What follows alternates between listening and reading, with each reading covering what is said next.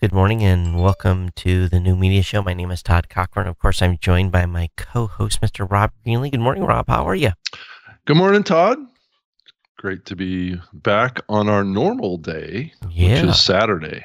Um, Yeah. Which is when we. It's been a few weeks since we've been done a show on our normal day. Yeah. So- it's, it's my uh my moving around all the time. So it's of course a little bit of yours, but mostly mine. So Oh yeah, yeah. Well, we've been both both uh, on the road, which I'm in- back on the road next week too. I'm I'm heading out to Minneapolis. well, Um, don't get shot. So uh I know that's what I keep hearing. Yeah, yeah. I'll I'll be ready to duck at any moment. yeah, and don't call the police. So Yeah, I'm the I'm a big tall target. So yeah, So- it's I mean for me, um, really this past week has really been all about trying to prepare for podcast movement. Um, last minute stuff, trying to pull materials together, all sorts of stuff going on, trying to get ready for that big event that's coming up here at the end of August. Yeah, it's going to sneak up on us, isn't it? I know that uh, we've been working on materials and flyers and you know, just making sure everything's up to date, all the standard stuff. So, yeah. the stuff that you always have to prepare. You know, and it's you know, it's it's like, oh yeah, we got to do that. And I'm in the middle of hiring a marketing firm right now too, so I'm I'm really busy. Um, we should have them on contract next week, and then the fun begins. So we're uh, I guess we're growing up in the world. We're hiring a full on marketing group. Yeah, and that was the title of the episode I did uh, this past week on the Spreaker Live show was um, is podcasting growing up. That was my my whole topic. So Well, we've gotten to the point where it's a um well, we just you know, we need an outside look. You know, we need Mhm. someone to come in and, and take a you know, run through the stack and you know, see what we're doing, what we're missing, what we can scrap or you know, I don't think we're gonna scrap anything though. It'd be hard pressed for make for making me scrap something, but anyway, we're that's going on. But I have been experimenting with uh some Facebook advertising, which has been interesting. That's been pretty successful actually. So uh, more so than anything I've done in recent memory. well, there's a lot of people on Facebook these days. So you're Yeah. you're you're reaching a lot of people doing it over there. But you know what we what we found is July used to be the month we used to be able to take a a breather. You know that was the month that was kind of like the slow month. There was, um, um, there was a lot of um, just you know just a lot of stuff going on in the space, and I mean not a lot going on in space, but now it's like we've been you know you know put against the firewall. It's uh you know the space is not slowing down for the summer. Now the news cycle slowed down a little bit, but uh, you know as we, as you were talking about hiring and all that kind of stuff, it's just uh, job announcements left and right. But sadly, most of them are like New York or you know not mid America. But- Well, I would say that generally that's that's not where the hot areas in podcasting are is in mid America. Anyway, they're on the coasts. Well, for where you know we're mid America. I know that you're out on the coast, but uh, Libsyn's Mhm. mid America. Of course, Well, kind of. Yeah, you're right. you know, well, it's you know, it's it's not on the you know they're not in the East Coast bubble. They're close to it, but Yeah, that's that. That's what I'm saying. Yeah. yeah. So, but uh, you know, the podcasters though, the majority of the podcasters are. So that's you know, it's hmm but uh, you know, all the big companies. I had a and a company call me on mm, Tuesday. You know, I, I talk about this from time to time. We go through these gyrations where, you know, big, uh, big, big, big, uh, multi-billion dollar investment groups are, you know, looking for, looking for a, you know, for a piece of the action, and uh, you know, they're they're you know they're shopping around looking where they can put money and it's it's always interesting to have those conversations. Yeah, I'm I'm doing a call um, right after this show with a with a VC that's just he's just fishing around trying to learn about the space. So Yeah. loo- loo- looking to jump in, and he he reached out to me and said, "Can can we talk for a few minutes about the space?" And maybe you know, it's the same guy. So could could be could be. I'm sure that there's not like a, a ton of these these VCs out there looking to to get involved here, but uh, yeah, some of them aren't VC. Some of them are actually like uh, um, they're like they're like the post round. They they wait till you get mature, till you're actually making money. oh, okay, okay. and they come in and then they want you know a piece of the action. The uh, sharks is what you mean, right? Well, yeah. not necessarily sharks, but you know they they see uh, they see an opportunity for a return, and if you've, you've already passed the danger stage of um, startup of a yes. startup, then you know that that's the round that they get in. So um, they always have it's a, a, It's a little less risky, I guess, yeah. to some degree. Yeah. I, I always ask the guys. I say, okay, I, first of all, where do we have to be at for your minimum investment? Because some companies are like, they want, you know, they, they want to talk to you, but they need you to be at like fifty million dollars a year gross. you know, that's where they jump in. They don't, yeah. or or twenty or ten or five. And I always mm-hmm. tell them, well, where where you got to be, and then they tell me the number that's beyond where we're at. I'll be like, well, we can talk, but I'm not quite there yet. So, um, it's always good mm-hmm. to have those connections too, because, you know, sometimes they call you back and say, hey, I got a, something you might be interested in. So, um, it, it it's it's a two way street. So it's always fun to talk to those folks. Yeah. And those kind of conversations have come and gone too. Just like yeah, you know, I mean, I I go back a long ways in this space. Um, I mean, I remember back in 2005, 2007, um, there were there were a lot of big VCs all of a sudden waking up to the podcasting space, even as far back as then. I mean, I was uh with a startup company back in 2005 um, that had 20 million in VC, and they were working with a, a, a lot of the big VC capital companies, and they were involved in podcasting. And Rob, where are they today? Yeah, well, back in those days, we that group tried to buy Libsyn, so uh, there's been there's been multiple um, companies that I've been with that have uh, had had that desire over the years. And and so. they they they they blew their wad and they're gone. Yeah, and it was probably good that they didn't uh, pick up Libsyn.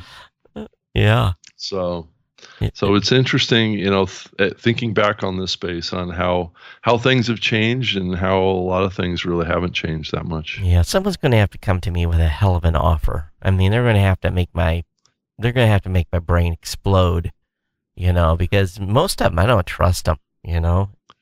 You well, Todd, I don't think that you would accept anything that wouldn't make your head explode. well, you know, it's uh you know, there's uh in any business that you own, you don't, you know, sure, if someone comes to you with a let's, you know, let's be frank, someone comes to you with a big enough check, you know, you're going to do a deal. Uh, that's you know that's just the way it is in business. But uh, at the same time, if someone comes in and just wants a percentage, well, those percentages are going to have to have you know you know incredible controls. They can't yeah. just come in and and uh, and change your model because you'll go the way of the dinosaur. Yeah. So you know, we talk be silent investors. Those are the perfect investors. Yeah. yeah. Unfortunately, those don't. Those hardly exist. I know exactly. You know. Yeah. But I think if you can come up with a predetermined plan of, okay, this is what you're putting your money in for, this is what we're going to use it for, and and, and then set risk levels, and you know, you you determine where your, you know, um, you know where your uh, where your you know challenging spots are, then uh, that's fine, you know. But uh, uh, when they come in and say, okay, we you know you, you've been selling uh, postcards up to this point. Now we want you to sell uh, fly swatters. Um, you know that that's where the problem usually comes in. Yeah. But one thing I have we did notice um, this week, and I actually Facebooked about it or even tweeted about it, was that there was uh, we're we're actually seeing a huge now, and we've been and, and I know they've been trickling in, but our international business is um, is growing dramatically. Um, probably, you know, if you look at percentages, it's it, it's a chunk. And Mm-hmm. uh, Mike was on the phone, I believe on Wednesday or something. He, I think he talked to France, England, Ireland, Australia twice, Spain. It was 5 or Mhm. six countries, and uh, you know, and it's it's funny too because they got to work the time schedule to get on the schedule. You know, they're waking up early in the morning, especially in Australia, or they're staying Mhm. late at the office or whatever. But Yep. uh, I think the international podcasting stuff is um, is on the move. And you know, and here's the thing: I, I'm just using that as a you know a place marker. But uh, you know, you spend to be able to get maybe one. We get one support ticket a week from someone from from France or something like that. So Yeah. it's up. Of course, you guys have been inter- a little more international from the beginning, right? Yeah, I think we uh, Spreaker has about forty percent of their business is outside of the U.S. So, um, so it's it's a big it's a big chunk for us. I mean, of course, we're mostly based outside of the U.S. So, um, there's two of us now that are in the U.S. covering each coast. Right. So, um, but yeah, the I agree with you. The international markets. I mean, a lot of a lot of the podcasts kind of um, guest ho- guesting that I've been doing have, Mhm. have been with podcasts um, in the UK and Australia and all these places lately that have a have a you know growth. Now, granted, podcasting in those English speaking countries has always been relatively strong. Mm-hmm. Um, but I do think that you know I agree with you. I think as you look at globally, I mean, even in South America, um, it it seems to be exploding in South America, doing well down there. Canada seems to be doing well with podcasts. Um, Spain, Germany, um, you know, the UK is is is strong, definitely. Um, so I think that the rest of the world is is you know they're like two or three years behind the U.S. But Yep. But that fortunately each year that goes by they get a little um, little bigger and more significant in this area. So it just it's I mean in a couple of years you know there's going to be a lot of activity going on in, in outside of the U.S. and that probably that share of market uh, for Spreaker is probably going to be more 50-50 here I would think in the next year or so. So Well, it's- fun to watch it, and um, and I think the non-English. I'm more excited about the non-English speaking countries than than anything else. You know, you like That's you right. said, they've been you know they've been podcasting in Australia from the beginning. You know, some of the early shows were actually started down there. So, Yep, yep. um, some of them kind of, you know, pod faded and went away. There was a big network that was down based out of Oh, out of. Australia that's that true. that that faded um, during the the perceived low spot in the in the podcasting. This is back in I think 2009. Yeah, they, 10 had- they had an interesting model too. So you know, they they, Yeah. they were destined to have challenges. Anytime you you you, you can't uh, you know you can't monetize, it's it's a problem. You know, uh, Mhm. we had a, a, a be- had a new client call us, and they've been talking to us for a while, and they've they've got about uh, eighty shows, and um, That's a lot of shows. yeah, and it's like 40 of them are active and 40 are not. And so, but they want to put the, the other 40 up for archive. And, you know, we've been talking to them and, um, you know, they're commercial network. So, you know, we send over the, Mhm. you know, the pricing and everything. And,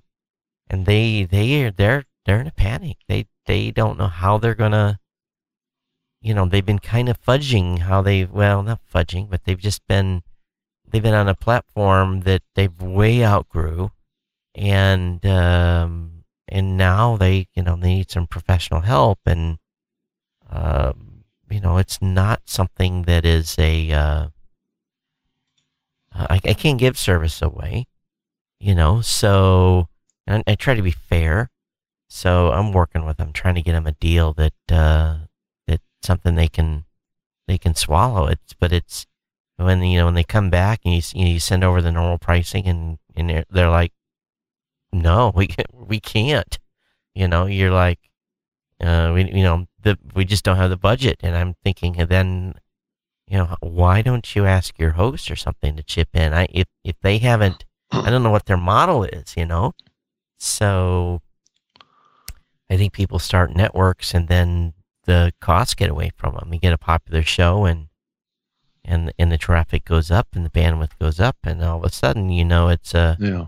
two three thousand dollars a month, and if you don't have revenue coming in, it's hard to sustain that. It's hard to cover it. Yeah, right, you right. can't you can't can't cover those kind of bills on no revenue unless you've got venture capital.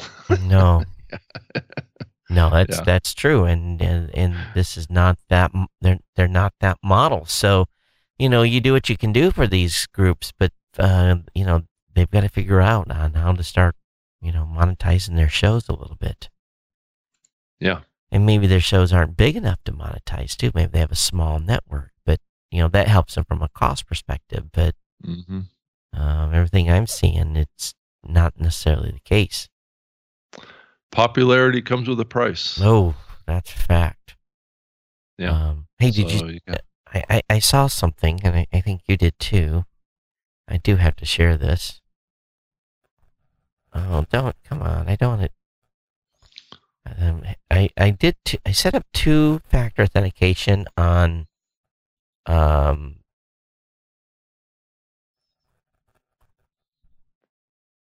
Oh, I think my son just tried to log in. Um, I set two factor authentication on the uh, on my iOS device, it's kind of a pain. It adds a certain level of security, but um, if you have more than one device, it, it can be painful. So I downloaded this. Those of you that are watching, uh, I, I don't want to really say it, but I, I, I found a new, someone rebranded. There's a new logo out. Have you seen this new oh oh, yeah, I saw that. this new new logo? It's it's so bright in here. Yeah. No, you can kind of see it. It's a. Speaking of the SoundCloud uh, Death Watch, is that what the is that the segment that we're moving into? Here? No, no, no. But I, I just Oh. wanted to. I thought this was funny. It was a mushroom cloud. So uh, yeah, very very interesting new new logo. It's so bright in here. Let me see if I can go to the other camera. Ah, it's still too bright between the eyes. Uh, you can see it better yeah, now. Todd. yeah, okay. Yeah. But anyway, How many cameras do you have, Todd? uh, one, two, three, right now. so How many cameras can you have? eight. Get on that, Todd. you know, I used to have. Uh, well, I have. I took the one that was down over here because I never used it, and it was Yeah. supposed to. And but I really need one that's hanging straight down from above me to do like a product shot. But there's a ceiling fan above me, so that's not going to work. No. Hey, I did want to tell you. I I'll let's see if I can actually show this. I, I did order the Amazon show or the Alexa show. Oh, she just oh, woke up. Oh, you did. Oh, okay. So, oh, okay. Uh, Alexa, go home. Okay. So this is the this is the device. Whoops. And I, I only set it up last night because I cleaned the office up a little bit and I had room for it. So it's kind of boxy looking. yeah, it's big, but it's got a video screen, and they needed a little help from Jony Ive on their design. Um, but it uh, it's so well. I, I tried playing a video podcast on it. It wouldn't do that. It's not smart enough to play a video podcast, and um, it does give you the news and the weather and um, but it, it's it's just a little some stuff and it's a little weird. You can watch mov- movies on it. I, I would never watch a movie on it, but you can. So Mhm. um, it's just another Amazon device. Yeah. So how much are they they looking for that I as think far that as was I think goes? that was like two hundred something. Uh, you know, I buy all the devices when they come out, and I have a graveyard of devices here. Uh, let me see what it. Yeah, let me see how much it is. It's two twenty nine, and uh, it's really it's it's not designed to sit here. It's designed to really kind of be like maybe in the kitchen where you can get a recipe, but it, it'll it'll play music and you know it it's it's right now it's flashing to me weather news. It's giving me hints on what I can do. Um, so it's and it's you know basically it's uh uh ask me right now to tell me about Harry Potter and you know it's it but it's continuing screens continuing to update and it's um, teaching you how to use it visually. So mm-hmm. it, it is kind of curious. Um, I don't know how long it's going to sit here because it's really kind of big and I'd rather have just the, the dot here and not take up a lot of room, but maybe it'll end up in the kitchen. Maybe my wife will use it. The kids love, uh, you know, maybe I, maybe one of the kids will have it, but they they use Alexa a lot. See, every time oh, I say every time I say the name now, So I think I saw um, in the news this week that it was announced that Alexa is going to be um, built into refrigerators. Did you hear about this? No. Alexa, stop. Alexa, stop. It, it's oh, it's going to be annoying. It's it's going to have to leave the room. So, oh, I, yeah, I heard it was going to be in um, Kenmore. Sears is trying to revitalize their brand, so they're going to put it in Kenmore. Yeah. And it's I think it's going to be coming to other if it hasn't come to other appliances already, I'd be surprised. Mm-hmm. Yeah, so it's as of the 20th it was uh, reported that uh, Sears is adding, yeah, Sears is adding the, the Alexa assistant to their Kenmore brand and I think that's going to let me see a full line of Kenmore smart appliances, air conditioners, refrigerators, and more. It says. This is just the beginning, Todd.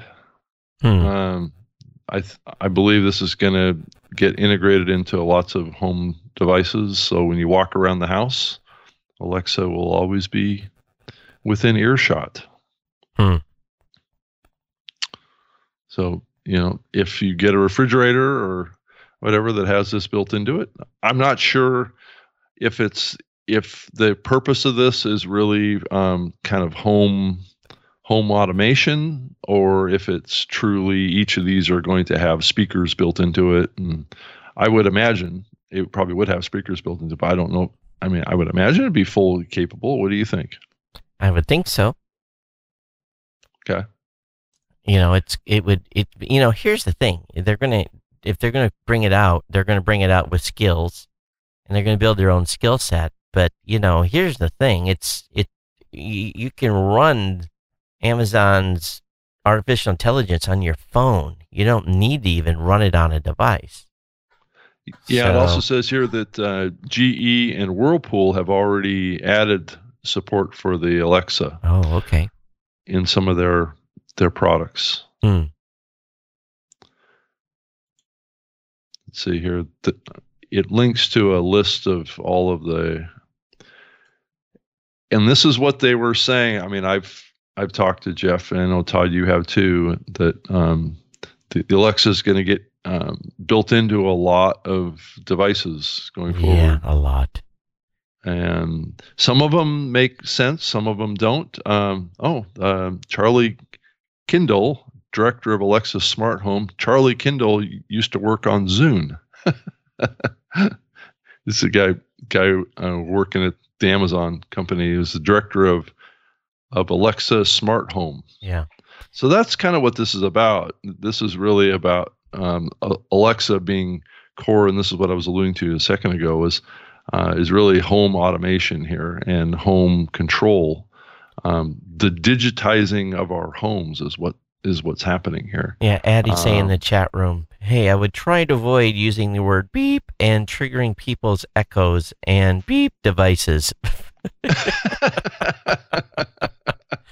it's true. I do it all the time, and I've, I, you know, now when I'm doing my show, and what he just said is perfect because I tell people on my podcast how to play the latest edition of the show on that beep device, and um, so uh, one time I said it exactly, and yeah, I put people in a loop. You know, I re triggered the stupid thing, and it, it uh, you know, it doesn't know its owner's name, so or, or voice, so it it it'll respond to anyone, and that's what yeah. that's what has gotten you know some marketing companies in trouble. We've talked about that in the past, but uh, yeah, yeah, yeah. So we're doing it too, right? Yeah, yeah. So, but it's interesting. This is uh, something that, that that we knew was coming, and I would imagine it's going to get built into cars here as part of um, part of their their broad deployment. Yeah. So we could see, you know, Siri and and the Google Home stuff get get a little bit of a challenge here going going forward with this. That's for sure. So there was a there was a a chat and it's still ongoing. Matter of fact, it's very heated right now, and it's um, over on Facebook in the podcaster hangout area. And Ramona Rice had made a comment about um, um, a massage therapist that's using Anchor to produce a free podcast. And she was just livid about this massage therapist apparently is, um, according to her, allegedly not uh, putting out very good information. And she's just like, oh my God, we got these, it's amateur hour now because it's so easy for people to create a podcast. And there was a people that weighed in. Well, it's so easy. It's, we don't have to think about it. We just use our phone and blah blah blah. And and uh, you know, if if they go out of business, I don't care. I just you know, I'm just gonna uh, move and and so of course I had that they gave me an opportunity. My you know Todd being Todd, and I I had to chime in and because they were saying it's no big deal if they go down, we just restart somewhere. And and I said, well, except with that platform, you don't control your feed and it was submitted to iTunes by them, so you don't control the listing. So what I'm worried about with all these, um, and if if it starts becoming a trend, is if you start having third parties, um, submitting literally hundreds or even thousands of of uh, shows to iTunes, then what's going to happen is, and, and SoundCloud's got this problem as well because SoundCloud has got literally thousands of shows that they submitted with, and it's they're linked to well, they're linked to their email address. So if they go, if they go bye bye, um, there's no way those podcasters will ever get those listings back. Those the, their their listings are dead. I mean, gone, and any work has been put into it. So if you think about Blab, and you know, Rob, you and I invested a lot of time in Blab and we mm-hmm. were over there and we were having a good time on it and they pulled the rug out from underneath us and for us it was kind of like damn we build up this kind of cool following on blab and now you know using it to the live show and it's gone we came back here to this and and and you know re- reverted to facebook and reverted to youtube live and so it, it just once again i continue to just cringe that as as companies priorities change and they move on uh, you know, I think a lot of content creators are just going to be screwed, and they they they don't think through how do we prevent them from getting themselves in this situation. I, I don't know if we can. Can we? I don't know. It's it's it's a tough question. I'm not sure. So, but anyway, they're you know, and the one guy says, "Well, I I don't care. It, it it's going to be pain to get back online, but all wouldn't be lost." And it's just like, well, if you build an audience, it that that yeah. audience is gone, especially if that's where they come to find you. Yeah. So I, I'm just, it just, it, it more and more and more, I continue to see these, you know, I see stuff that just goes against the grain of my, um, but the, I think some of these companies could alleviate discussions like this just by asking around a little bit. You know, if Anchor would have reached out to you or I and said, yeah. "What do you think we should do here?" And we'd have like, yeah. well, let you know, let the podcasters submit their feeds and make you know give them two or three pieces of advice. There would be, and yeah, I think we'd be. I think I'd be willing to do that. I'm not. I haven't ever said no to some company and giving them a some feedback. So no, I mean, we've actually done that quite a few times with many companies actually that are new to the space that you know haven't been around that long that want to get enthusiastic and want to jump in and do something new or what they think is new. Mm-hmm. Um, a lot of the times, what they think is new is is something that's been tried two or three times and has failed two or three times. um, I can think of a couple of examples. right. So, um, I don't know. It's it's it's tough to come up with something new that hasn't been tried before. You know, and and and you see the, some of the same mistakes being done too. And you know, maybe it's maybe it is that maybe they are in the right place at the right time. Maybe they're going to be very successful. Um, you know, we put some stuff up that wasn't successful that I thought about, hmm, should I dust the cobwebs off that? Is it mm-hmm. time? Because we were ahead. We were too far ahead. People couldn't conceptualize what we were trying to do. But now it's maybe it's time. So yeah, I think one one big one that has come and gone and come and gone and come and gone is um, audio search.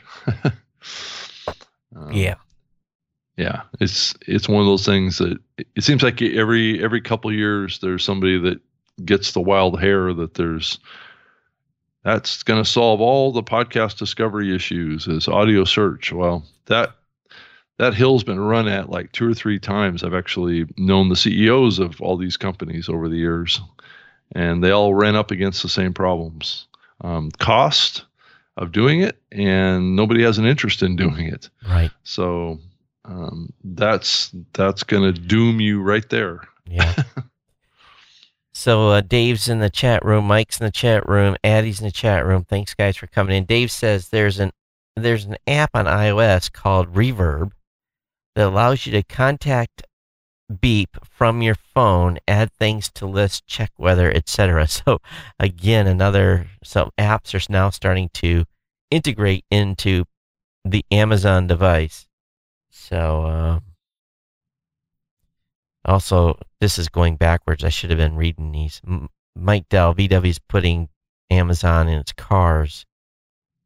Um, Mike says listening to a podcast on his refrigerator would be a bit weird, but it would be cool. Well, you're standing in the kitchen. I mean, a lot of a lot of people spend a lot of time in their kitchens. Yeah. Actually, yeah. Um, they have they have people come over. Family spends a lot of time in the kitchens. Yeah. So sorry, I got us off track there, but yeah. So going back to our, what we were talking about, the you know, it is true. It's uh, people have tried a lot of different. You know, I saw something on a Slack channel, and you know, every time I, I'm just I have to. It's almost like crack. I see a comment and it's like, you got to respond, right? And uh, yeah. it's a habit you just can't. You know, you you know, I'm sorry if I'm making fun. It's not. That's a serious addiction.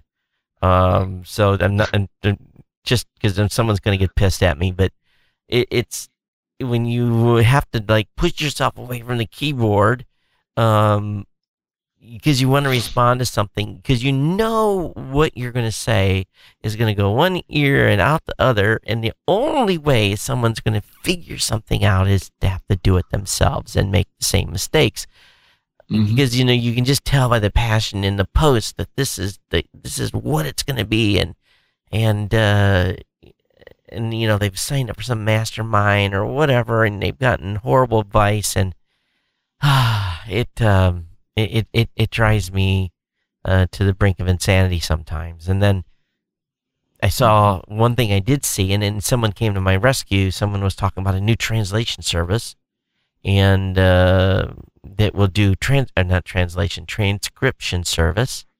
Mm-hmm. And uh, you know, I've got my history on transcription and how it's effective and not effective, and you know, how you can do transcripts right and, and doing them wrong can actually hurt you with Google. And it mm-hmm. uh, and, and and I just see this and I'm like, uh, you know, it's got to be like the thirtieth transcript company, right? Is there? Is it seem like there's a new transcript company every like every two weeks? Um, yeah, they're offering yeah. transcript services. yeah, I mean, it's I don't really see that many people using transcript com- um, services for their podcast because it's expensive. And some that do and have looked at their pages, oh, it just looks like one continuous run on sentence. And that's the way that's the way Google looks at it too. Um, yeah. You know, it has to be contextual. It can't be a full train. It can't be you. They cannot transcript exactly how we talk. It has to be formatted. You know, Mm-hmm. you have to make it like, you know, there is a difference between written word and spoken word. When it Yeah, comes, you can't. Yeah, I mean, there's nothing wrong with a run-on sentence um, when you speak, um, but there is a problem if it's in the written word. yeah. Yeah. and I do it all the time. When I write, it's just what you know. It's just so. It, There's no paragraph breaks. And I want to say yeah, that's why I'm not allowed. To, paragraph break. Now I'm gonna. Yeah. yeah, that's why I'm forced to have uh, copy editors look at my blog posts before they go up. I am not allowed to just hit publish. Todd, you have to have somebody look over your shoulder. Yes, I do. You know, it's a weakness, so I know it. You know, it, you know. Here's here's you know here's really the problem. If I take the extra ten minutes, but I don't have the extra ten minutes, so let someone else have the extra ten minutes to go in and fix it. Um, I can write, but just when you're in a hurry, I I had five hundred and sixty some emails on Wednesday alone. You know, that is just that's insane. It's uh, it's insane. Now there was a mixture of junk in there too, but and I said to myself, how many emails have come today? I looked in the trash. 560 emails in one day. There is something really, really wrong. What is, what is your email account on a daily basis, Rob? Oh, it's probably it's probably 50, 60, something like that. That you have to respond to. Yeah, I I mean it's but I've got like uh, I've got like 10 email addresses. So I, Yeah. I, I get a dribble in of stuff from all sorts of email ad- email addresses. Yeah, I Yeah. have I have four Gmail tabs always loaded. That they default load when they open up. Yeah. Yeah, it's yeah, I think I have more email um, you know, kind of tiles on my phone than I do apps. Right. so it's it's you know it's a little old school. I know a lot of a lot of younger folks don't don't use email quite as much. You know, I know my kids don't use email much.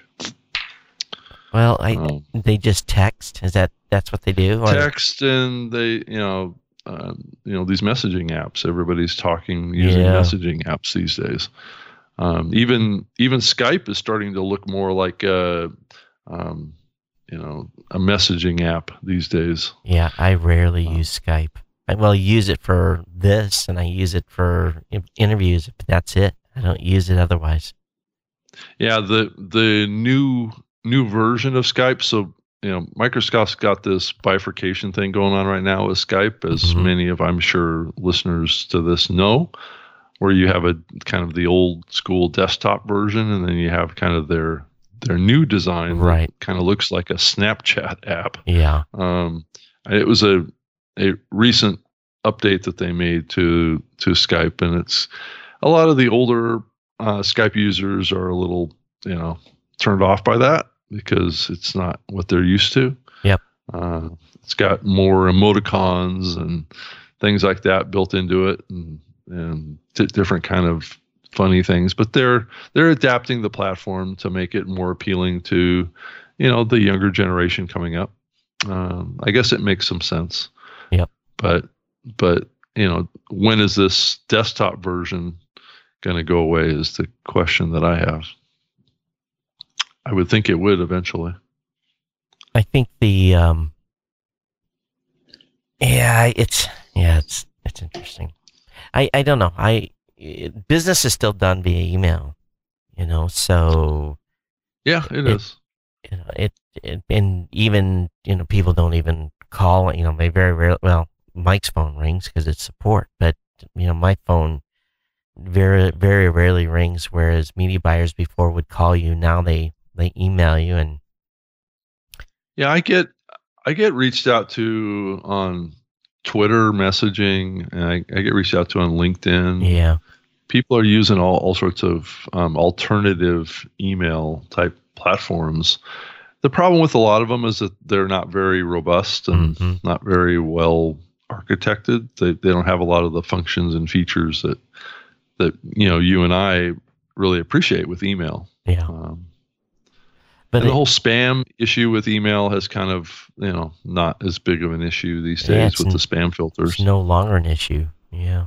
You know, one thing Yeah. I do, you know, we we use Slack, and man, that's oh, Slack. oh, from for in, you know, it's not email interdepartment. You know, there might be one or two, but it's uh, it's all about the chat room now. You know, so Yeah. be, being in the in the Slack chat room all day is Yeah, I mean, I I use Slack. I mean, Spreaker uses Slack as well for their company communications. So I spend a lot of time in Slack. Yeah, someone was telling me that they're in a Slack, a Slack channel that their company has that literally has five or six hundred channels, but they also have like two thousand employees. And I thought, I'm thinking to myself, can you imagine having to sort through that mess? And he says, there's stuff that, you know, there's channels I don't even know about, and I'm like, I would imagine so. Yeah, Um, you'd almost have to have an internal policy on on Slack channel naming procedures, you know. well, I think Slack is tr- turning into the Outlook replacement for many. oh, it's it, it is. Abs- Yeah. absolutely. Yeah. Um, but that's not that's not email. So No. that's that's a that's a two way chat platform. So and you, you know, if you're paying for the service, at least you can search for stuff. Every once in a while, I'm like, where did that go? And and then I, you know, it's between a content management system where we're dealing with, you know, like Salesforce type stuff, and then, you know, Slack, and then email, and then Twitter, and it's like so many channels of of where you have to keep an eye on these days it is crazy, and that's some of the stuff I'm going to talk about at Podcast Movement during my uh, my session on you know basically I'm, I'm talking about social media and getting exposure and and some lessons learned here is that we are we are now so multi-channel faceted. If you know if you are you know a lot of podcasters right now are scope locked. And some of these younger folks like you said are scope locked on uh, certain services and they they really need to understand that their audiences is multifaceted. So it's going to be a i'm going to have fun with that discussion in itself yeah. Yeah, I saw an article posted in one of the Facebook groups talking about, you know, at, at posing the question, do I need a mixer for my podcast? you know that's and that's a loaded question because it all depends on your mic you know there's, there's just Mhm. so many you know that's it that's you know I, Yeah. I think we just need a faq on some of these uh facebook groups to say okay here's the faq for for, do you need a mixer or not Well, I think just in a general sense, I don't think you need a mixer. I think uh, you may want one because you want to use a high-end microphone and you want to have a, you know, outstanding sound. I think a mixer is one of those things that you should probably have if you want to have the best sound that you can you can do. But not everybody needs to have the best sound. Um, you can have pretty darn good sounding stuff just with a USB mic these days. So. Um, the the mic i wish people would quit using is the yeti you know my god that did, did blue mike make some money off that one holy cow you know it's yeah. Um, you know, I see a lot of podcasters going to that for their first mic, and I, you know, I recommend an ATR above a, a Yeti. You know, so Yeah. Yeah. No, I do too. I, I do too. I think it's the most versatile. Um, you know, you decide at some point that you get a, a mixer that ATR 21 will will work with a you know a standard mixer as well as plug it directly into a USB port. So it's the it's it's a good transitionary mic too. If you you know you know because if if you go out and buy a mixer, you're going to have to get an XLR um, mic typically, and those are usually a little more expensive. there is a new mastermind that had a big press release, and they were uh, they had a picture of a Yeti on their uh, desk, and they were talking into the end of it. So, um,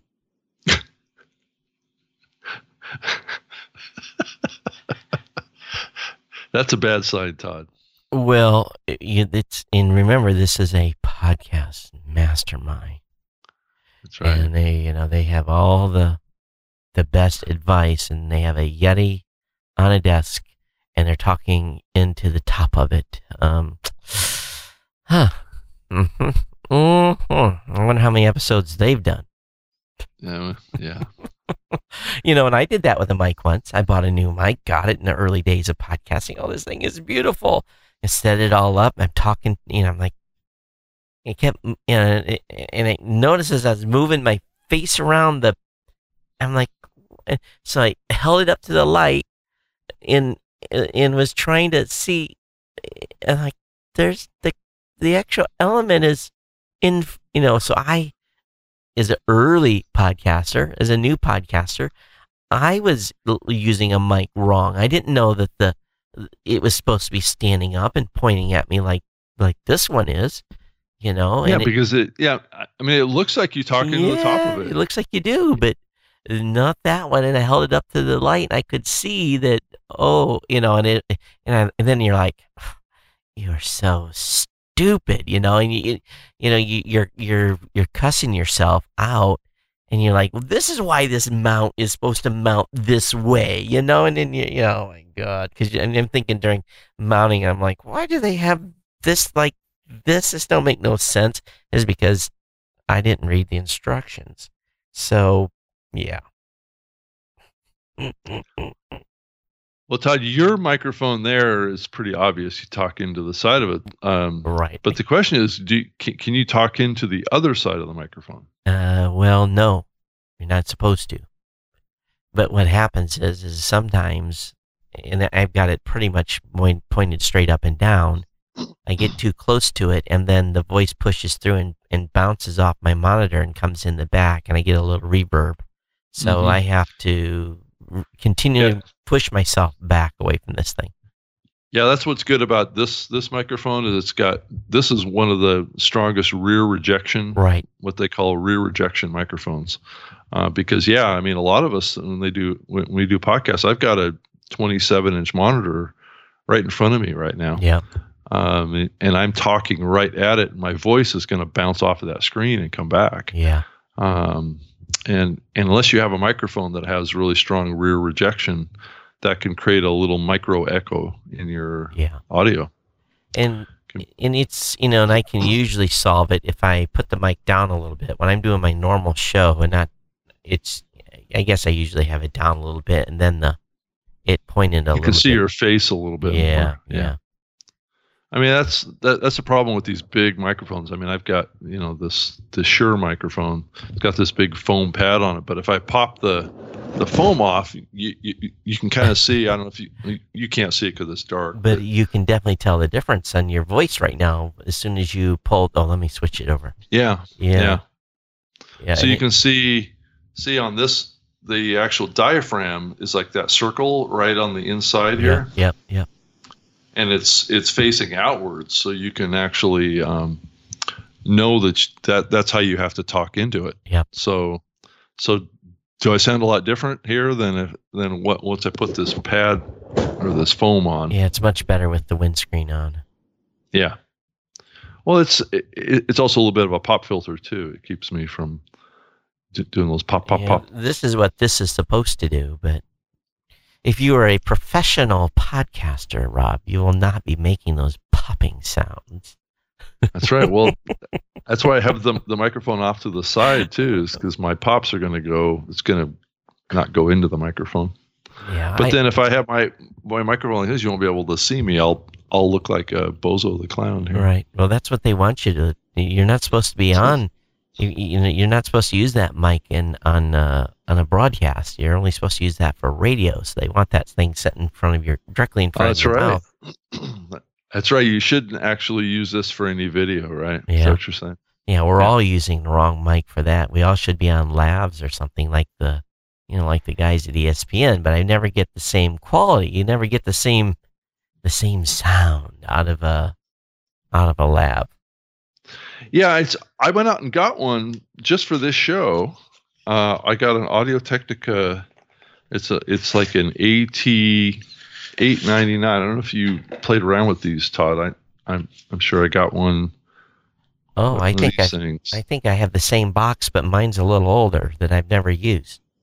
So I got one of these things. Um, but I I used it and I found it to be really um Wow. spotty doing this show. I I would mount. I don't know if you remember Todd, but I tried to use it for a while on the show, and and I- would clip it to my lapel here, and I, I wouldn't have to have this big boom thing in front of me. But the audio was never that that great with it. Have you ever um, had a plastic box go gooey on you before? You know what I mean? The texture on the outside gets weird, maybe exposed to too much heat or something. No, I haven't actually. I That mean, it does doesn't that jump out at me. that box has got this. I- I'm gonna have to throw in the trash. I- I'll oh, take. these these boxes that that they put the these microphones Yeah, in. yeah, yeah, yeah, yeah. It- Yeah, it's got like a it's got like a foam around it. Well, mine isn't that nice. Mine's got I think this hard plastic, and it must be I had it somewhere stored in the heat. Yeah, I can hardly like touch it. It's like dis- that's why I threw it in the back there. It's gross. So I'm gonna have to find it. That's going in the trash. I'll find a new box for the for the microphone. But it's just I don't know what causes that. I guess cheap materials. I haven't had it Mhm. happen in a while, but I'm I'm still rubbing my hand. It feels like I've. Ugh. So I might try this again, you know, like maybe next week or something like that with the show and see if and see what the what the audio is. But you know, being being down here on my my neck, it's it's a little far away. I mean, so I'm not sure that it has the best sound. It's much better when I'm up on on the mic a little bit. So let's talk just a little bit about um, some of the stuff that's in the news. I think we covered these job postings already last week. Yeah, that's already covered. The both uh, pod to pod and podcasternews.com a little bit slow. So it just maybe it is because of the summer the the news cycle is down a little bit. I don't know if the pod to pod guys have been on vacation. There's been plenty of stuff that they've been posting in the Slack channel. So let me go back to that. And um, there was a couple of things in here I saw that might be worth talking about a little bit. The city of Las Vegas put out a press release about their 10th episode of the show that they've done, and they're up to 2,000 listeners. They're very proud of that. So that's pretty cool. City municipality uh, doing a podcast. Very, very smart. Mm-hmm. Um, maybe that uh, mayor in Minneapolis should have done her press release last night with a uh, uh, podcast. Yeah. Yeah, she got she got shouted down. It was lost control of her audience. So what else here? Oh, there's a cool one out that is um What a podcast? yeah, it's a, it's a and, and I'm not a sports guy at all, but there's a, a guy by the name of JJ Redick. You know who that is? uh, kind of. I think The he- name's I think familiar. he's I guess he's a basketball player. Yeah. he plays for exactly. for Philadelphia. And if you're Uh-huh. a basketball fan, I I don't watch sports, so I, I have no clue who the hell this guy is. But he, he basically is dropping a knowledge on his free agent process in a, in a new podcast, and uh, it's over at Comcast Sportsnet Philadelphia, CSNPhilly.com.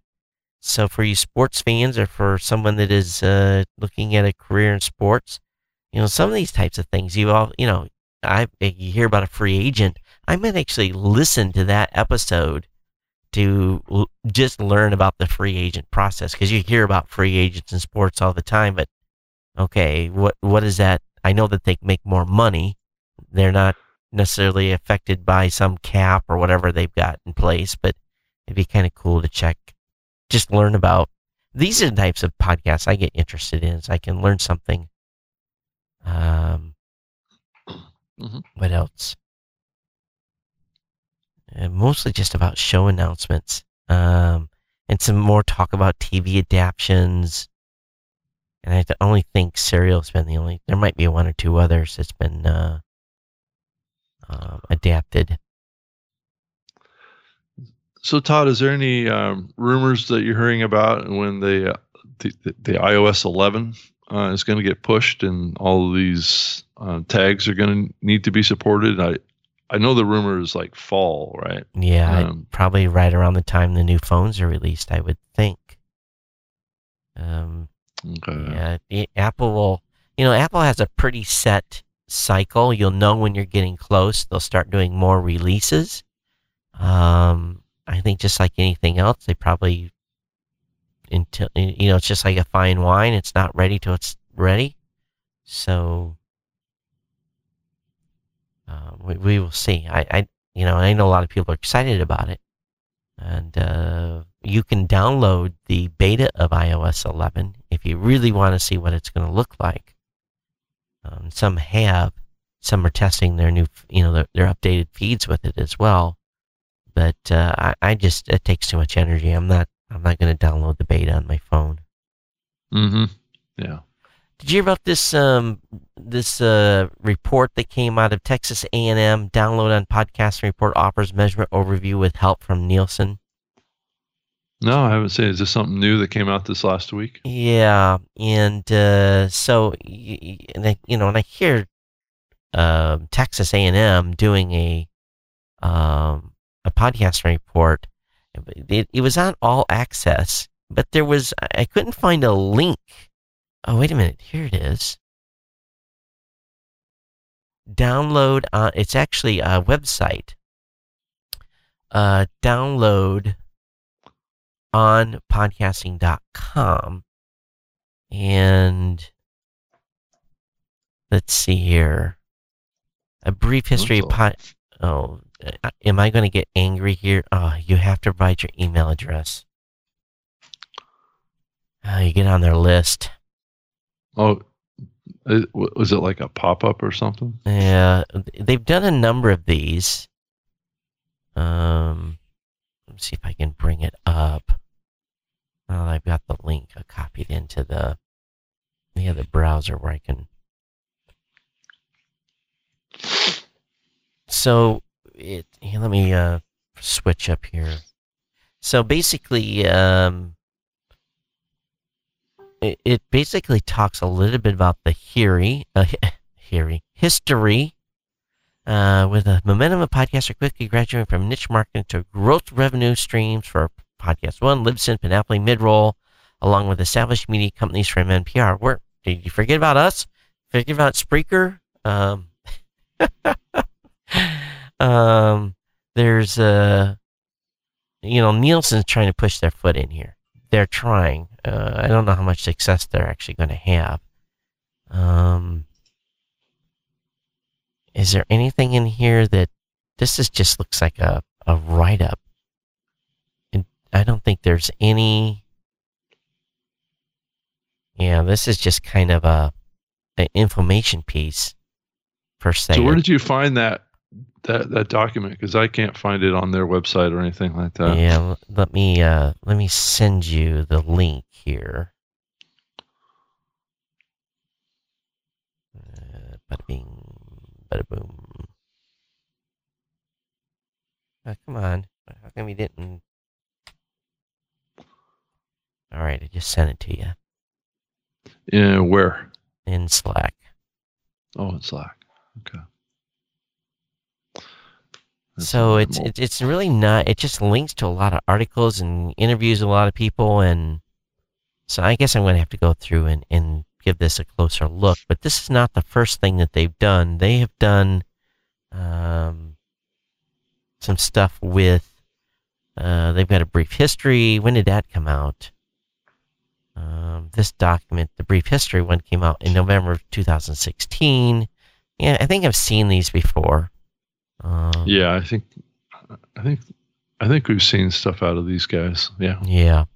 So it's a, um, it's by DMR Interactive, is who's posting it, but it it read like it was done by Texas A&M. So that's what it looks like. So I, I don't fully understand how they are. Oh, it must be they're partnering with DR, DMR Interactive. That's what it is.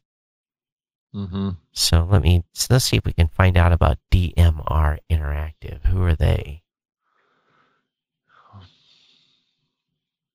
Google search here. Okay, it says here audience. The download on podcasting presents audience measurement with Nielsen. Listen up a brief history of podcast monetization, a race to 100 billion best practices for starting a podcast. Podcasting 411, four things you need to know about podcasts, Yeah, formats, and clocks. yeah, they've got a variety of articles here.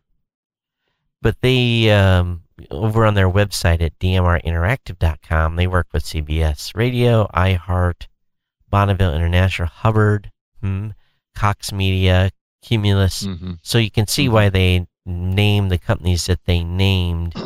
Uh, if these are actually all business partners, uh, uh, Midwest Family Broadcasting, actually, I'm pretty sure they're a commercial customer with us. Um,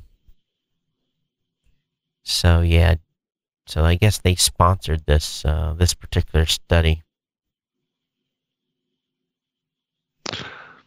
So, in an article that was written in Rain News on this, it says here a Tony Hereau, uh, VP of Audience Insights for Nielsen, who draws an interesting parallel of podcasting and seemingly unrelated industries. Um, he draws a parallel with podcasting with craft beer Mhm. and automobiles. Um, by looking outside of audio, it brings to light industries where the long tail is the norm, and economies of scales have little to do with winning or losing. It's interesting. Okay, so hmm. So what was the parallel he was making there? I kind of missed that. well, I guess uh, he was looking at. Uh, he noted that, that there are well over five thousand craft brewers in the U.S. Right. It's it's the niche. Uh, it's niche, small, I see. know. I see. small the independent operators or the independent folks out there um says there's i'm not sure about the car association because he says there's 1700 car models Mhm. um but those are all being done by huge companies so i'm not sure what the parallel is there um i guess if you want to look at it like the big networks or whatever um pumping out all sorts of podcasts i guess you could draw some parallel there I have to. um oh, go ahead. No that's fine In, in the article, it says, in addition, as David Oxenford writes, is his broadcast law blog, licensing and royalties for podcasts, AM, FM radio materially different. You think? Broadcasting involves a public performance by transmitting a copyrighted work to multiple people outside your limited friends and family. Meanwhile, podcasts involve a private audience, which, as a result, requires specific grant of rights from the copyright holder of the sound recordings and the musical composition for each piece of music that is being podcast are really like a download. No, it is a download, which also involves a right to reproduction and distribution. It's it's not really like David. It is a download. yeah. And oh, yeah. And here's another one that's going to get you all riled up. It says the field of podcast measurement has been obscure and difficult for years. Yeah, for those that don't have it. Is is uh, and I guess their Nielsen software development kit is going to come to the rescue of here. Of course, Todd. of course, it's going to come, and you'll pay to participate and pay to get the results. Yeah. It's it's Uh. it's the savior. Yes. But but where is that SDK? Yeah, Nielsen, you can uh, write me a check. You're not getting my data for free. And not So, without uh, permission of the podcasters either. Okay, it says in here specific apps which have adopted Nielsen's SDK Oh. are undisclosed here. The, the the most used app for podcast downloading and listening is Apple Podcasts. Apple recently made the blog blockbuster announcement that it would begin providing listening analytics. Okay, we, we know that this yeah, fall. Yeah, yeah. Um, but it doesn't say uh, Nielsen's going to have any access to any of that. Um, because that that data is going to be provided directly to the, The the, content creator. Yeah. yeah, it's not going to be provided No. publicly in an aggregate number to any particular company. No. Uh, so Nielsen, at this point, unless they can negotiate a deal with Apple to get access to that level of detail, which I highly doubt they're going to be successful at. podcasters will be pissed if they do that. Yeah. Um, Of course, podcasters have changed. Maybe they want their data to be shared with Nielsen. I don't know. uh, yeah, probably some do. you Yeah. know, especially the the big podcasting networks. They probably want to have that data available over there. Maybe. Right. Um, I, I I mean, if if disclosing that data will help them reach bigger bigger ad budgets with these um, these brand brand advertisers. you know, I, I had a little bit of a discussion on Google Plus, um, and it was basically someone listens to the show, um, and and you know, and, and I appreciate people's passion, but I I I don't think, and we've already talked about this, but I, I want to be clear, just so that people know where I'm at on this thing. While I think that the Google Podcast data is going to, I mean, the Apple Podcast data is going to be is going to be good, I don't think it's going to be the holy grail that brings in multi billions of dollars into No. the podcasting space. And it, No. And folks are going to have some surprises with this data too. So uh, it's going to be a fascinating conversation once. Man, Rob, we're going to have some good shows once that data is released. Because I'm going to be able to do some parallel checking. I'm going to go right in and look at my stuff. I'm going to look at ESPN. I mean, not yet, not ESPN. I'm going to look at um, Apple stuff, and I'm going to do some comparisons. You know, Mm-hmm. it's it's going to be a lot of fun to be able to see that. Yeah, it's it's going to be good for some people and not so good for others, and and it's only going to be it's not a com- it's still not a complete data set. Yeah. That's that that's what I keep saying. It's it's just it's just another glimpse that gives you a little bit more clarity of what's happening. Mike said that uh, what I have with my this box, it's got a wax coating on it, and the wax coating has de-jellified, and that's what I'm feeling on my uh, on this plastic box that I have. That's interesting that they put a wax coating on the box, make Hmm. it shine. I guess, huh? Well, it's, It's not- probably a a little protection, somewhat maybe, Yeah. for it. But yeah. All right, cool. We are. It's, it's a light week, folks. So uh, we're just kind of rambling, as you can tell, uh, from a news standpoint. So uh, not a lot to dig out today. Um, that's you know really been available to chit chat about. Let me back up a little bit here and see if I can find some additional stuff that's that's came out that maybe I've overlooked. Oh, the uh, Edison released uh, released the uh, podcast consumer report for Australia. They did a they did the same report for Australia as they do for the uh, United States. Oh. Um, I don't know if I if it's I, I, I'd like to I guess it would be kind of cool to do a parallel. Let me see here. The mid, findings of the report include the following. Um, 72% of Australians are, ter- are familiar with the term podcasting. Just under 30% of Australians have listened to a podcast. 17% have listened to one in the last month. It'd be beautiful to, to marry these between Australia United States numbers. The audience in podcasts is predominantly 18 to 54 and leans slightly male. Hmm. Uh, the podcast listener is an affluent, educated consumer and one who is more likely to gravitate to ad free or ad light subscription experiences. Clicking on a podcast to listen to it immediately, either streamed or via progressive download, is the dominant paradigm for listening, though 27% do subscribe. But, but, you know, Tom really hates the subscribe part. And it just always pops out in their reports. Yeah. It's going to be real interesting to see. We'll we'll know when uh, this podcast iOS stuff comes out where those uh, where those numbers lay. Mm-hmm. Uh, subscribers tend to have been podcast consumers for longer than non-subscribers. Um, most podcast consumers listen most of the podcast episodes they download, so it's a lot of the same stuff that they uh, you know, some it looks sounds like some parallels to the U.S. data, and um, yeah, I would imagine it would be fairly similar. Yeah, again, people are people. But Triton Digital, Commercial Radio Audio, and Southern Cross Austereo uh, were the ones that uh, sponsored. Now, Southern Cross, they do you know what Southern Cross is, Rob? Um, not not 100% sure. They are um, they're a they're a pretty big company. They run fiber. Uh, I think they are the ones that run some of the first fiber lines between Australia and other countries. Oh, and, I, okay. I, I believe they have the Southern Cross actually built a line that uh, I think it comes Australia to Hawaii, Hawaii to the United States. I'll have to look at the map, but they were one of the first ones in the very, very early day. They've been around a long time. long, long, long time.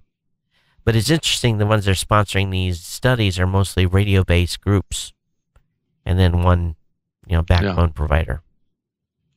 Yeah, it's like this this conference I'm going to in Minneapolis next week. Um, the conclave. It's all it's all a bunch of radio folks that are trying to learn podcasting, which is you know now granted that the whole event is not just about podcasting. It's just about the there's just one session that's going on at this this big event talking about it, but it's but it is kind of a you know every radio event is has some sort of content session about trying to help radio people understand how podcasting is different and how they can they can leverage it to help them.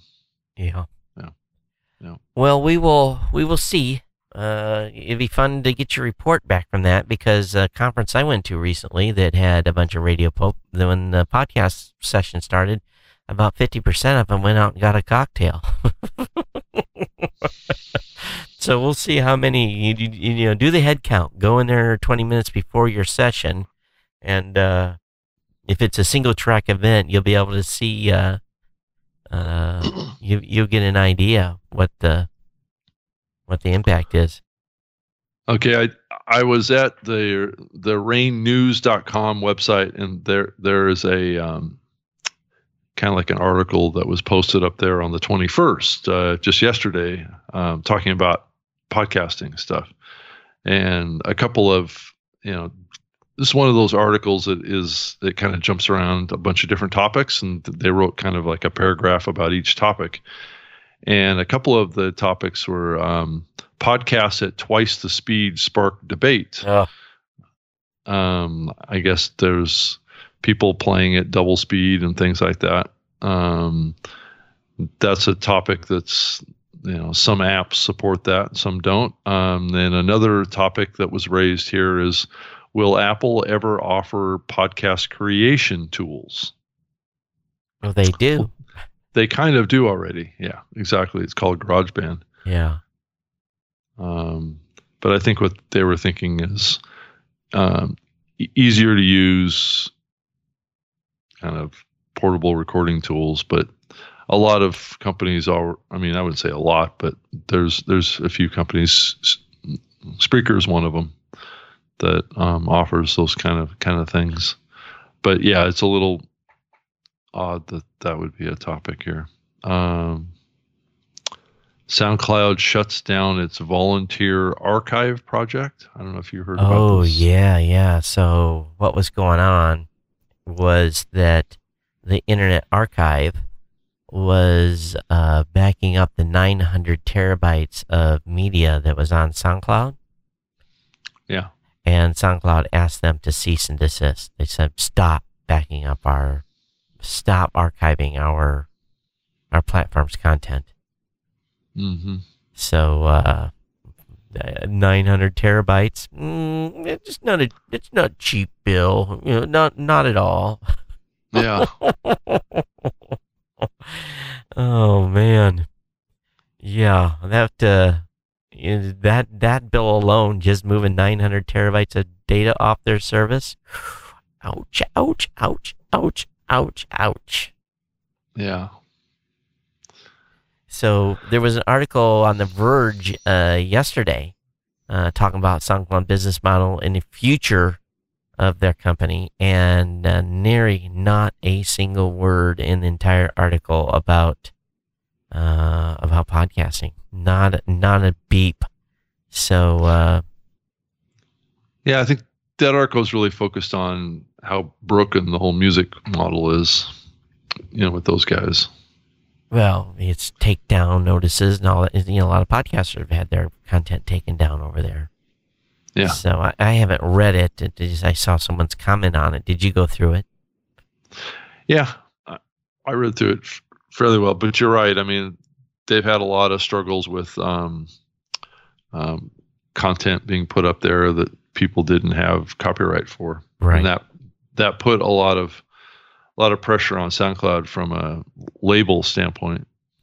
They also do a lot of uh, re-encoding over there to, to you know to lower the quality of the content. So that uh, you know, that happens to podcasters too. The content gets re-encoded. So what you put up there is not what gets served. Um, hmm a- At least on the uh, streaming side. I don't know about the download side. Gets crushed, But, compressed. Well, you know, when you have model that model, it's yeah. We'll we'll see. We'll see what happens. Uh, but uh, every article of uncertainty is not good for them. Yeah, there's certainly a lot of uncertainty around those guys. I mean, it, as we both have seen over the last couple of weeks, it's just been a deluge of people exiting stage left. You know, I was telling the team. I said, uh, you know, this is nothing. You know, compared to the the onslaught we will suffer if they if you know if if, if they pull the plug and uh and I told all the devs you all will turn into customer support people for a couple of weeks. you were forewarned. yeah, be forewarned. You will, will be all hands on deck. You know it. Uh, so, yeah, and, and a lot of the content creators that are over there are, um, well, they they they create content. they really don't have all. Most of them don't have a big background, and you know they they they created a podcast because it was cool. They can do it on SoundCloud and Mhm. uh, they don't operate necessarily out of the ecosphere of SoundCloud either. So So, Todd, are you traveling next week? Going anywhere? I am leaving on the 29th. Uh, I'll be here for the show on Saturday, Okay. and then uh, I definitely will not be here for the August 5th show. So we can probably do that when I get back. Yeah, I have a family reunion that day anyway. All right, so that So- that works out. So I'll be here for the 29th and we'll and August 5th, and then, man, it won't be too long, and we'll be in uh in in Anaheim. Now I'm gonna. What day are you flying in Anaheim, Rob? I am getting in there on the, I believe, the 22nd. Yeah, I, I fly the red eye out of here on the 21st and get into LA at 5 a.m. My team is actually flying in on the 21st, so they're going to check me into my hotel room. So I'll have a room to walk into at 6 in the morning. And uh, yeah, I actually get in down there at 9 a.m. on the 22nd. So it's, I'm, I'm pretty much there the whole day Yeah. on the 22nd. so I'll take a combat nap um, when I get to the hotel for a couple of hours and uh, and then be, ready to rock and roll. I do uh, have a first class seat going to LA, so I've got a sleeper, a late a late flat. So if I'm lucky, I might get four hours sleep on the flight. So.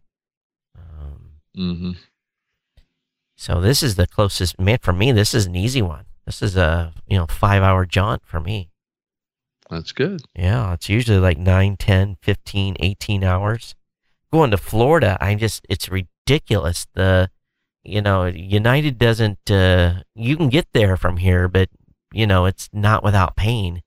It's like, you Oh, know, yeah. you know, nine and a half, ten hours to Chicago, a couple hour layover, then down to to uh um, to Tampa. So Yeah, I mean, that's almost like me f- flying to Europe here. So, yeah, it's not that far, but you know, it's it's my time I'm Yeah. all travel time included, it's like 15 hours. You know, so it's Yeah. it's ridiculous. yeah. but- At some point this summer, I want to take a, vac- a little vacation. I've you know I've had like working vacations, but I don't know if I'm going to be able to knock it out. Vacations. Those aren't even an, a concept that I'm familiar with. Well, you, you, you know, sometimes you gotta you gotta take a break. You know, recharge the, Yeah. the batteries. Yeah. Uh, and that usually involves drinking lots of alcohol for one week oh, really? and laying on a laying out on a beach and just doing what you do at a beach. You know, uh, Yeah. it's it's you know it's sick. I live I live five miles from some of the most beautiful beaches in the world, and I don't get to the beach maybe once a month. So Yeah.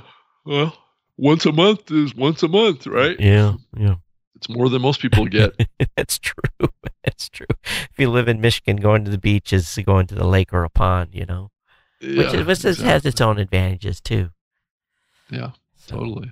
All right. Well, we are we're here at the end. We struggled through, and uh, we were limping into the finish line here. yeah, I tried to reach Yeah. out to some folks too to be on, but everyone's on vacation, you know, and uh, Yeah. enjoying their summer. other people get other people get summer vacations. What's up with that? I Uh, know. Just doesn't seem fair. No, it, it's not fair. Um, you know, and then people always bust my balls because they you live in Hawaii, you're always on vacation. I'm like, well, you have to work like a dog to live here. People that live here don't, you know, unless you're you move here independently rich. Um, you know, you, you're you're you're basically a, a slave to to make your house payment and pay your electric bill. Yeah, So, I'll bet. yeah. That's but that's back in Michigan. I'm telling you, Rob, it's uh I I'm uh if I can talk my wife into it, man, I would leave here tomorrow.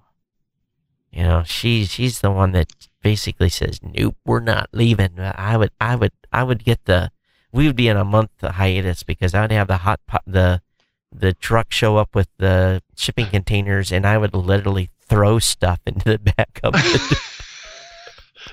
So where would you want to move to if you did? you know, um, and I be honest, I wouldn't mind going back home. It's not bad. It's it's uh, Back like, to Michigan? yeah, I wouldn't I wouldn't mind it, and it's within striking distance of Columbus, and uh, Yeah. my It's sister kind of- has It's a little more centrally located in the country too. yeah, so. you know, I'm out an hour- an hour and a half from the airport. That's the only you know bad thing, but Mhm. um, my you know my sister's uh, got a business and she's got uh, you know places where I could uh, basically I could rent a you know a um, you know a business front from her and have a studio and yeah it would be pretty awesome. But uh, I don't know. I mean, we'll see. I mean, kids get in high school, so I can't go anywhere for a couple of years. Yeah. So, but, Stay uh, stable for them for a while. yeah, but uh, I, w- I wouldn't mind slugging snow with a snow blower or paying someone to do the snow blowing. Todd's had enough of paradise. Ah, you know, it, it, it when you know, you need to go on vacation. If I'm going to take, if, if you know, if she's not working at the airlines and I put everybody on an airplane, it's it's three thousand just to leave the house, you know, or four thousand. Yeah. Yeah, So Totally. it's you know, vac- vacations are planned well in advance and budgeted. You know, it's not like I can get in a car and drive to uh, another state and do a two or three day dealio and you know do it on a budget. It just doesn't work that way here. Yeah. So. But I tell you, I'm going to be really, really crazy busy at Podcast Movement this year. It's going to be a, a wild Why couple days down there. Why is Just all of the panel sessions that I'm I'm moderating, and and then plus um, our booth there, and you know the the Hall of Fame stuff, and Yeah. just a lot of stuff going on down there. I'm just like. So you got your tuxedo ready? no, I don't have my tuxedo ready. Oh no, no, no, no. We talked about that. I know I have to just call down there and reserve one. I guess I'm not gonna. You should take one with you. You got to go get fit. You just can't rent a Oh, I can't just. Okay, I, That's as you can tell, I don't uh, do this very in, often. In, so. in, in your your size, you need to go get fit because I know that's true. You you That's are like you, you know you know, she's gonna go. I don't know if I've got one for you. So All right, good advice, Todd. Yeah, you know, and, and they'll and they'll rent it for you for five days, so or six days or whatever it is. So you're good. You know, have you have to represent. You know, Rob dressed up. Really, he didn't wear tux though. I know he didn't wear a tux. No, I mean, but he wore a bow tie. Yes, he did wear a bow tie. So I could, uh, I could get a bow tie if I have to do that. uh, you're not the bow tie kind of guy. Uh, I'm not. maybe I I'm not know. really a tux kind of guy either. Well, that's So- true. So you, you're, you know, is your wife coming with you for the event? I don't think so. Oh, I was gonna say, if she does, when you're in a tux, it's absolutely guaranteed you're gonna get lucky. Todd. Oh my god. If only it was that that uh, easy, right, Todd? Well, when you wear the tux, it always is. It's just like that's that's a guarantee that night. So, okay. all right, Too much information. yeah, TMI. all right, everybody. Now that we've like wide-eyed opened everybody here, so Yeah, that's right. Now they're all paying attention. that's right, they are. they were sleeping before. if they're still here. We'll find out if they Yeah. were still here. We will know. If you were still here, comment. All right, everyone. Thanks for being part of the Ohana here, being part of the listening to the show, and uh, we'll see you next Saturday. And we're going to try some pull some people in. It's just been hard over the summer, but uh, Yeah. you can reach me Todd at uh, Todd at blubrry.com or at Geek News on Twitter. Rob. Uh, on Twitter is great for me too. Rob at Rob Greenlee, um, and uh, I guess that would be at Rob Greenlee uh, in that case. But uh, Rob at RobGreenlee.com is a great place to reach me, and and uh, SpreakerLiveShow.com. I do do a podcast every every week about podcasting. So All right, everyone. Thanks for being here. We'll see you next week on the New Media Show. Take care. Bye bye. okay,